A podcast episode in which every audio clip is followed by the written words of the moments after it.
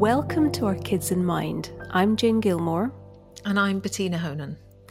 We wrote the Incredible Teenage Brain book because we wanted to make neuroscience accessible to adults supporting teens so that the young people in their care could have a better future. Bettina and I firmly believe in the power of conversation. As Dan Siegel said, conversation is a sorting space for ideas. And with that in mind, we've reached out to other JKP authors and put our shared passion for young people's well-being at the heart of our conversation.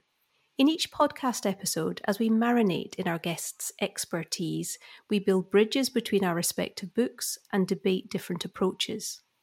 So, join our conversation as we dip into some incredible books about young people.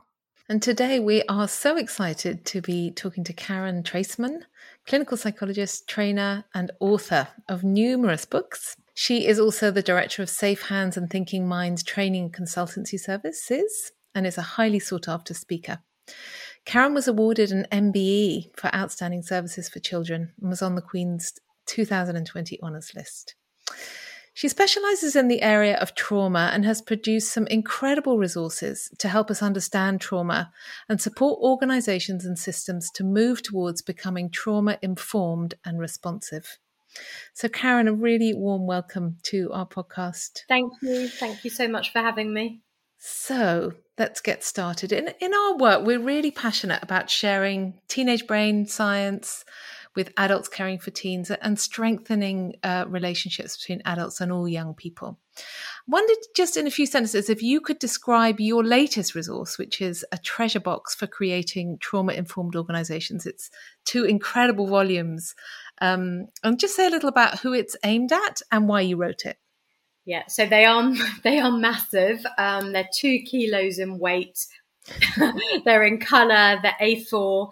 Um, but in essence, um, so I'd written the therapeutic treasure box, um, which was kind of direct work tools for practitioners a few years ago. Um, and in recent years, I wanted something that was more for teams, systems, organizations about okay, we've understood some of the theory about trauma, but how do we infuse and embody this into the fabric of the organization? So what does that look like from the language that we use, how we do assessments, our physical environment? Um, but also looking at things like what does that look in practice? What does that look in a prison or in a school or in a hospital? And a lot of people were talking about the values of trauma informed practice. So like safety as an example, but there was very little that was like, okay, so what does that look like? What does that mean? Um, are we talking about relational safety, cultural safety? So I kind of wanted to create a book that was for practitioners, but also for leaders, for managers, for policymakers, for change makers to really think about what does this look like and how can we take the ideas and actually embody them and infuse them into our organizational structures to create um, so that our services are sort of brick parents and secure base and safe haven. How do we actually create environments that are facilitative? So it really is looking at tips and tools and strategies, but from an organizational perspective. And then I've got contributors from over um, 40 different contributors from over 10 different countries in Africa and Asia, South America, um, to really look at what do we mean from an organizational level, organizational trauma, um, really thinking about recruitment, induction. So all of those sort of different bits that make up an organizational culture in essence. Amazing. I mean, it is such a practical resource. And it was also, didn't you go on, you had a Winston Churchill Fellowship, is that right? So you travelled? Yeah, that was absolutely phenomenal. If anyone hasn't heard of the Winston Churchill Travel Fellowship, it's like the UK's best kept secret. It's phenomenal. Um, so yes, it's basically a fellowship that you can apply for. Uh, you don't need to be a qualified practitioner. Anyone, there's ones in dance, music. Uh, I've got a friend who did one in Ecobricks. Um, but in essence, I applied and I was awarded a fellowship to go to America. Um, and I went to New Zealand and Australia to learn about best and innovative practice from an organizational level. So I went to 14 Amazing. different cities across America over wow. two months um, and basically went to visit all different organizations and to talk to them and to learn about best practice. And then I took all of that. Um, and I'm also a consultant to 90 organizations. I took all of that and sort of amalgamated that into the books. Incredible. So impressive. And I love the way that you were talking about it, trying to explore what it means to be a safe environment. What does it mean? You know, can I tell if I walk in the room, can I tell I'm in a safe environment? So it's absolutely you know that operational definition of what these words mean is you know it's it's a very very you know it's a required piece of information that we need to share around organizations absolutely it's huge and as very we know it's that difference between feeling and being or that difference of feeling and actually infusing it into how we are. And it's mm. that sense of, I think there's a lot of buzzwords, um, but actually, how do you translate them into what people feel? Like if the building could talk, what would it say? Um, and we use words like safety, but what does that look like from cultural safety, from relational safety, from moral safety? And it's that whole Maya Angelou, isn't it? People will forget what you do, forget what you say, but how people make you feel. Um, yeah. And so I think it's, yeah, taking the concepts and actually moving from knowing to doing and being in, in a way. Yeah, beautifully put. Well, Karen, I have to say, I think the treasure box is so well named. You know, as you say, it's color, it's extensive, it's dynamic, a little bit like you, I think. It's got that, you know, dynamic sense of energy, which is just so appealing. It really is an extraordinary tome, and congratulations for having produced it. Um, when we wrote the Teenage Brain book, we distilled a sort of action plan for communicating with young people, um, especially when emotions were running high. So we tried to pull together some of the ideas that we talked about in previous chapters. Um, and make a, a, sort of 101 about communication. So, if you had to do something similar for the treasure box, what would the gist be, do you think? Oh, it's a tough question. It is a tough question because it's how do you take so much complexity and multi-layered and put it into sort of a list, which in some way I kind of go against because I'm very not putting things into small ways. But I think I w- that's probably what I would do actually. I'd probably do 101 ways myths about trauma informed practice um, or 101 sort of ways um, of uh, what not to do in some ways. Um, so I think that would be quite cool, like myths and dispelling myths, like trauma informed practice is just being sweet and kind, or trauma informed practice is just putting a fruit bowl in a reception area. Um, but on the flip side, I could also do, um, if I really could, I'd like to do like um, 101 ways to use language to influence change. Um, that would be a pretty cool that's interesting. I, ah. I, like the way you've chosen 101 because you can really, you know, you've got some good, you've got good breadth there. To, to I wondered if you would go for the four R's. You're, you know, you realize, recognize, resist, and respond, which I thought was a beautiful way of pulling together some of the ideas. But you've got 101 ideas. There's more there, isn't there? well, there? That was going on your 101, so I was just using your inspiration. but yeah, don't get me started because I'll come up with about a million 101s yeah. I I loved the language chapter. I thought that was so so important, and I, and I think you know we the way in which we use language we're used to using we don't really think about it, but just pointing out some of the small things that you pointed out. I think people really want to get things right, and they don't know what they don't know. So it really kind of lifted the lid, um, lifts the lid on that. I think it's really important. Yeah, it's crucial and it's free. you know, that's the thing mm. with language. It doesn't cost a penny and yet it can shape or shatter. Like it's so influential. And, and when I train, that's my favorite day of training that I do.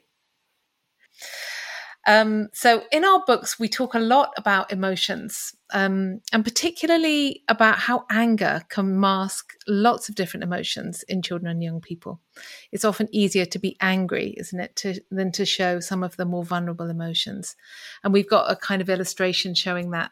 One of the things that we loved about your book was the illustrations that communicate a lot of really complicated ideas very succinctly. So, could you say a little bit about um, why you think that's important and kind of how that helps to have those visuals alongside the text? Yeah. So, firstly, just to echo, obviously, I think we're really aligned on that as anger as being a bodyguard emotion and, and married to fear and sadness and shame. And so that's a key bit from both of our books that I think is really aligned. Um, so the illustrations is to me one of the most important bits. Um, and I am a huge, anyone who comes on my training is like every slide is a picture or an image or something. Um, partly I am a really creative person. My grandma was an artist. My mum parented me in a very creative way. Um, but for me, I think not having illustrations doesn't model the model. So if I'm saying to people, trauma is a multisensory experience, our interventions need to be multisensory. We need to think about how we communicate. We need to think about colors. We need to think about how we make people feel. Um, and brains in pain can struggle to learn and how do we condense it and we need to think about language if i don't present that in my books or how i am I'm not modeling the model. So for me, I'm a very visual person, but I think it's how do we take some of the jargon out of things? How do we find ways to really help just also have a visual memory that helps people's muscle memory that they can look at it and it might take them down a, a time hole to that memory when you spoke about that or to give a springboard for playing with that metaphor or um, so for me using imagery is just a phenomenal way to make, and also it crosses, you know, boundaries. It's for people where English is a second language. Um, so yeah, I've, I'm a huge, huge believer, and it's how I learn best. You know, I get bored with text mm. over and over again. Um, same as I use masks and puppets, and so yeah, um, I think I love how you do that, and for me, that's a massive part and just it's almost like a refrigerator note isn't it it brings it alive um and it so yeah yeah massive part yeah and you have some fabulous kind of phrases as well and um I just think it's so wonderful because those are things that people can get hold of, can't they, and kind of take away. And just to, as a reminder, because it takes a long time to learn things, to learn new ideas, to learn a new way of, of communicating a new language in a way. You know, it, it doesn't happen instantly. So I think those are so valuable. That's the bit that sticks, isn't it? Sometimes the catchphrases um, is just those little golden nuggets that just helps people to absorb that information a little bit more. And even the way you use the text, and I think I'm taking on board what you're saying about you need visuals and text, obviously, to support those visuals. But the the way that color is used and your idea about spotlight on a particular issue is so effective because you know if I open the book anywhere, I would understand a key issue. You know, everything is very clearly communicated in an immediate way, which organizations need. They're so busy, you know, who's got time? Yeah. Yeah, I think it's super impressive. Completely. And also that was uh, and Jessica Kingsley and my you know Steve at Jessica Kingsley. We had so many discussions around this, and I was very pushy, I suppose is the word, um, about the format because I wanted the. I was like, you can't do a book about trauma informed practice if the book itself doesn't feel trauma informed. You know, it has to break down complex information. It has to leave someone feeling cared for and nurtured. It has to, the book itself has to mm. actually, you can't just talk the talk, you have to walk the walk. So I want the book to embody the values. So yeah, I very much was writing it, constantly thinking, how would it feel to read this book? What would that be like being a busy social worker? Um, so I'm glad that reflects. it certainly does. Um, we've got a new book, um, and our new book is called How to Have Incredible Conversations. And it's designed to be used by adults and children together so they can start meaningful conversations and so strengthen the relationships. And in it, we talk about the importance of um, discussing difficult experiences and distressing emotions in particular, so called affect labeling, as Matthew Lieberman would describe it.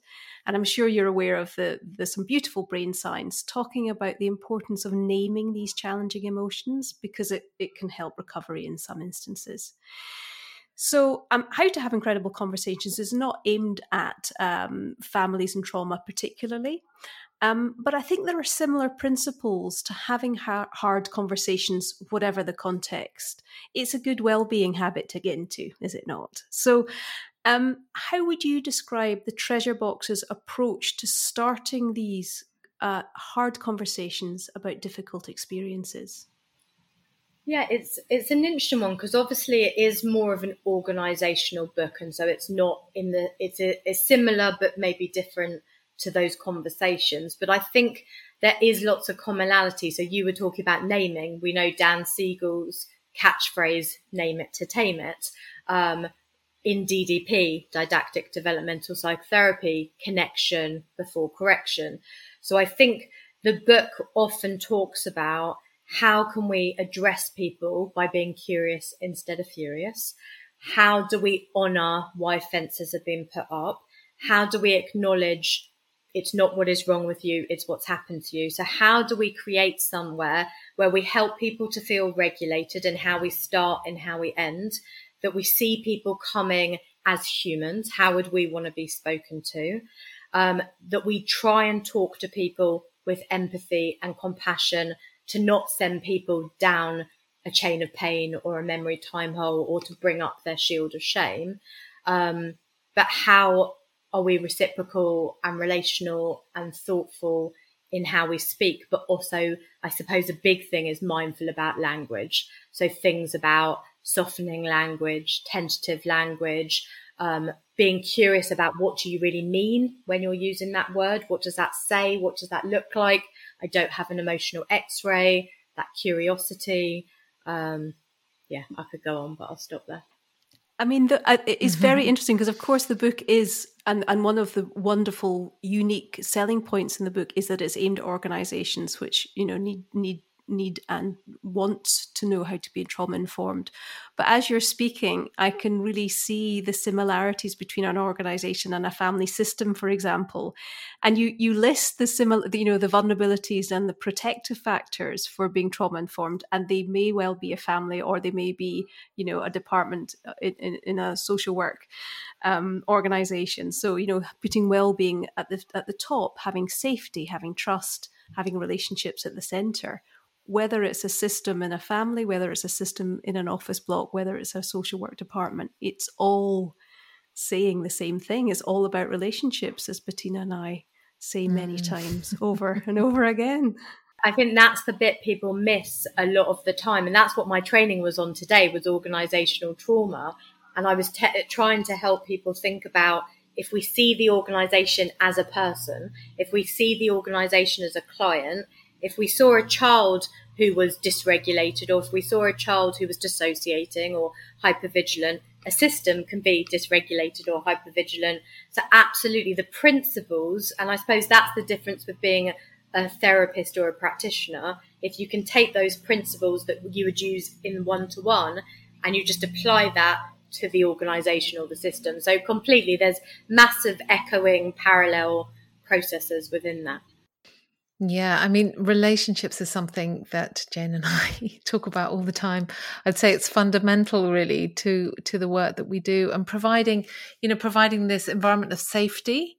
Because if you want to be able to go off and explore the world and to learn and to grow, safety is fundamental. I know it's you know it's part, so much a part of what you're talking about as well um, in all of your books one of the one of the fantastic things in your book that that um, we noticed is the idea of a limbic whisperer can you just say a little bit about about what a limbic whisperer is and the the importance of it, you know, in in relationships and schools and organizations? Yeah. So I suppose there's so many different elements, isn't it? What it's like in a therapy room, what it's like organizationally, what it's like in supervision.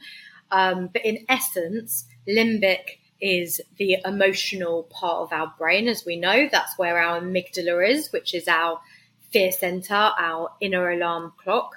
Um, and so when someone is under threat or under fear or feeling dysregulated, we know that some people might have a limbic hijack. So the emotional part will poof and sort of might spill or flood out, or we see emotional dynamite, or we might see that in different ways. Someone might shut down, dissociate, whatever that might be. And being a limbic whisperers, how do we find ways? How do you find ways to help whisper and be calming and anchoring and grounding and soothing, either to yourself or to other people?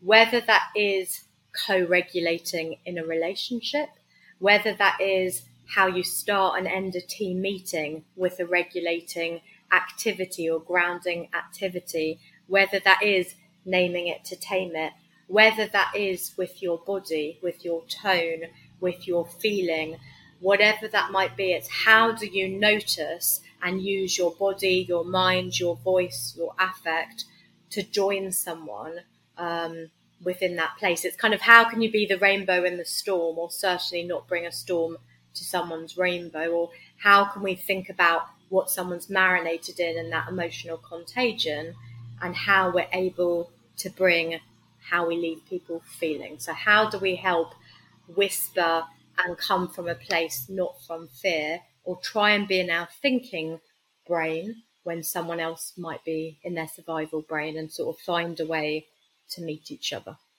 It's wonderful. It's such a great um, kind of metaphor. I mean, it, yeah, and so important for parents. I feel like that's you know what we're doing in our work with families all the time, and of course in the parent-child relationships, it's really hard because it's very, very uh, stressful for a parent to see their child in pain, and so it can be really hard to regulate yourself in that moment. Yeah, it's a similar kind of thing, yeah. But it's it's really strikes me that that discussion about how to manage a team meeting is actually a way of uh, you know it could be applied to a family discussion. You know, here I am, and I'm going to help you figure out this emotion, or maybe even have you know, I, I use this word broadly, a ritual at the beginning, at the end of a meeting about saying this is we're containing this. This is at the you know this is the end of um, our coming to coming together, and it's something actually we we talked about in in the new book because we talk about having a ritual at the end of your conversation, whether it's been a fun one and you're rolling around laughing, or whether it's been a really distressing one. Have something that you say to each other. We were here together and now and we've done well and good for us and now we're stopping our conversation. And i think that's really it really it really chimes with me to hear you say that um, and embed those ideas into a team meeting or an organization because it's as valuable and you're you're impacting in exactly the same way as you might be doing in a in a relationship in a family. Completely. And i always say you know how do you leave a heart print um, and what's the primacy effect and what's the recency effect? How are you starting and how are you leaving? And if we do check ins, for example, how you do a check in in team meeting or supervision in a trauma informed way, as an example, not only does that support the person you're supervising or your team who are working in traumatized complex systems, but they're going to have that modeled to then go and do it with families or children but how we might work with a parent or a carer when we understand that they might have not experienced co regulation in childhood, or they might be under a huge amount of stress themselves and not have someone for that is the same as my fellow psychologists or social workers or police might also be feeling full up. And I always say you can't be mindful if your mind is full. So, how we're helping parents is the same as my team. If I want my team to nourish and nurture and be kind and compassionate to people, I need to be kind, and nourishing, and nurturing to them because, you know, we treat people how we want to teach them, don't we? If we want people to be able to be calm and thoughtful, we need to be calm and thoughtful.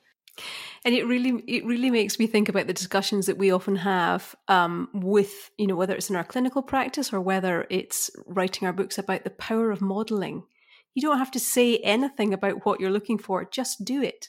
Mm. and that is the most powerful thing that you can do as a parent, but certainly it's true for organizations. And it's really striking the way you're describing it. And also thinking about the ripple effect of that, because if you can model that compassion and, you know, trauma informed uh, capacity, you're colleagues and your colleagues' clients will have the benefit of that same understanding and that compassion. So it really is a very efficient intervention as well as an effective one. It's huge, isn't it? And Coelho always says, I love the quote, he always says, the world doesn't get changed by your opinion, it gets changed by your example. And I think that's a massive mm. thing, isn't it? How you're modeling the model, how what people are seeing and feeling and being marinated in, that's how we leave people feeling far more than the tools or the strategies or anything else like that. So yeah, very much so. Mm. But I think we're much better at doing it therapeutically than sometimes organizationally. Yeah, and I remember when I first did my training, um, just being so struck by the importance of supervision, and also feeling so um, you know, uh, kind of lucky in a way to be in a profession where that is recognized. And, you know, just thinking about schools and teachers having to deal with 30 children, all from incredibly diverse backgrounds, and having no place to go and sit and reflect on that. I mean, I that struck me for a long time. And you you talk in your book about supervision and um, you know its value, and that's what we do with parents as well. I mean, supervision it's a funny term to other people, but it's just an idea of let's go and think about what does this trigger for me. We're all humans. What does it do to me when that child does that?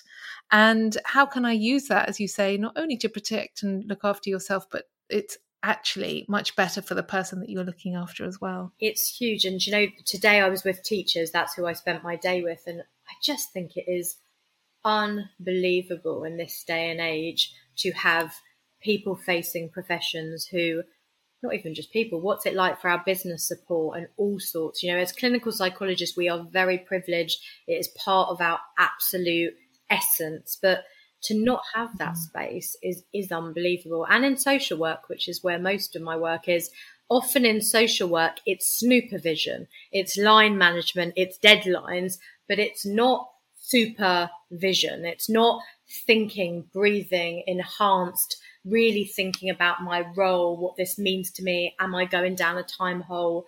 How does this link to theory and practice? It's more, have you done this deadline? Have you done that? Have you done this?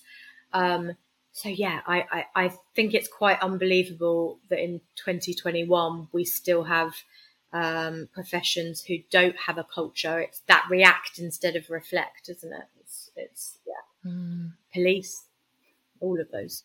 Well, I'll tell you what, Karen, you, you talked about it being a privilege, and it really has been a privilege. So we've come to our last hurrah question. We call this our last hurrah because it's our final question. Um, I think Bettina would agree with me if I said writing a book is a learning experience. Um, you learn about the literature, of course, and the science. That's a privilege, but also we learn about ourselves, the process of who we are as a as a writer. Um, what was your takeaway experience or learning point for having written the treasure box? Oh, so much. And it's interesting because obviously it's my 12th book. So I've, done, I've now been through this wow. writing process quite a few times. Um, this is the, um, this is the book that I was most anxious about. This is the book that I was most worried about. This is the book that I had the most sleepless nights about, possibly because it is the most controversial in some ways. It's talking about traumatized systems. There's quite a lot in it about racism. There's quite a lot about privilege, power, um, authority. Um, it also is the first book I've had contributors. So to have 40 contributors write. Um, so I learned loads. I learned loads about um, structure um, and literally the writing process, about just I wanted people who contributed to feel trauma informed in the process that I was doing it. So I really thought so carefully about how I asked people, how I gave any edits. Everyone got a book paid for by me um, that said wow. thank you. You know, really wanted it to feel like that. Um, but there was loads of stuff I learned during it. So from their contributions of fields that I don't work in. So I had people like judges, right, and dentists and all of that stuff. Um, I always want to do more. So if I could do it again, there'd be volume three. Um, but I think there was lots of things about. Um, I did a huge amount of research. So from a literature point of view, just learning new things about organizational theory, about dynamics. Um, there was quite a lot of interesting things about how much personal disclosure do I put in um, about my own cultural background, about my own physical health, and so that brought up lots of interesting dilemmas. Um, wanting to do something that was thought provoking and reflective, but also creative. And so how to constantly go through and rework. And how do you do a chapter summarizing trauma when i've got several books just on that? Um, so yeah it was it was an interesting um, it was an interesting learning experience but i loved it. I absolutely loved it. But as i said it's kind of the one that i was most worried about out of all of the other ones. Well, your enthusiasm really shows in the book, and what I what I is I'm struck by as I listen to you is that your your ethos about weaving ideas into day to day living is apparent in the way that you wove experiences and professions and cultures uh, and experiences across the board mm. and across the lifespan, in fact, into the book. And so it speaks volumes, pardon the pun, about your capacity to do that. It really is a wonderful achievement. So we're we're mm. incredibly um, uh, what's the word? Admiring. What's the what's the right word? Bettina, this is how Bettina helps my brain. we know. admire the the achievement uh, because it really is a, a magnificent one. Yeah, and thank you so much, Karen, for coming and bringing your wonderful um, enthusiasm and wisdom uh, to the podcast. It's been such a pleasure to talk to you today. More than a pleasure. Thank you so much, and thank you for the amazing work and contributions that you're doing as well. So, thank you. In the next episode, we're taking an optimistic but realistic look at neurodiversity we discuss the challenges of anxiety in ASD with Tony Attwood, eminent clinical psychologist specialising in autism spectrum disorders, and the author of the best selling book, The Complete Guide to Asperger's Syndrome.